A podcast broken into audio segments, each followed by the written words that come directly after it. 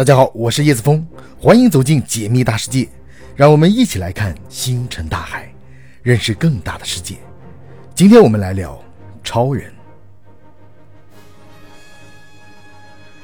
在 DC 宇宙中，超人是老牌英雄，已经有几十年的历史。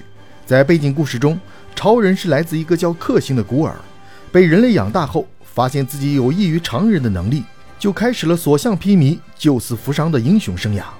超人的能力大致有以下几种：双眼可以变成镭射眼，能发出高能激光，破坏力相当惊人，刀枪不入，任何武器都无法划开他的皮肤。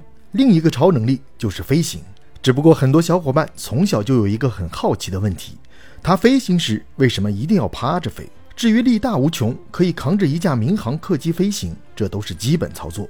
超人角色的塑造让超级英雄的电影蓬勃发展。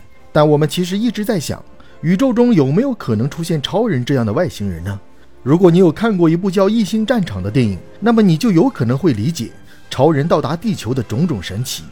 这部电影的大致剧情是，男主意外地被传送到了火星上，发现火星并非是一片荒凉，这个星球上有几方势力在争夺资源和权力。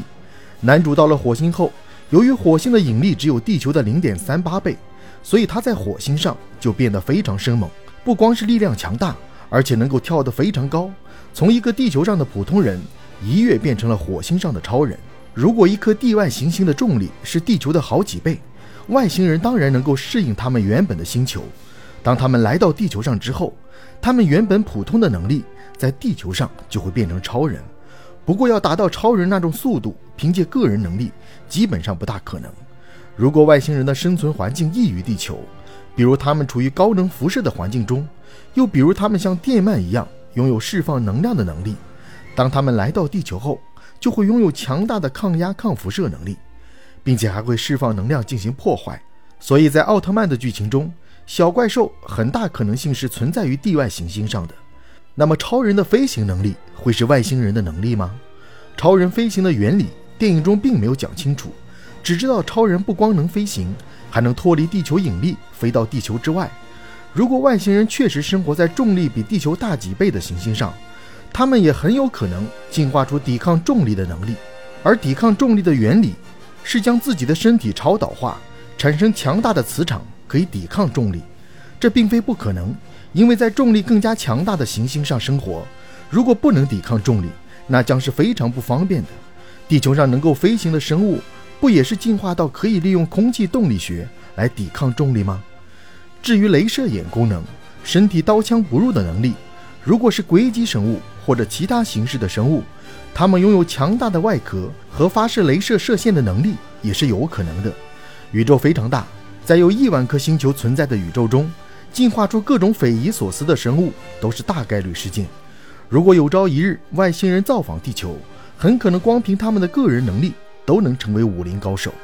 那些在我们看来的超自然能力，其实都符合正常的宇宙规则。不过，并不是所有外星人都能拥有强大的能力。科技发展会逐渐减弱智慧生物的个体能力。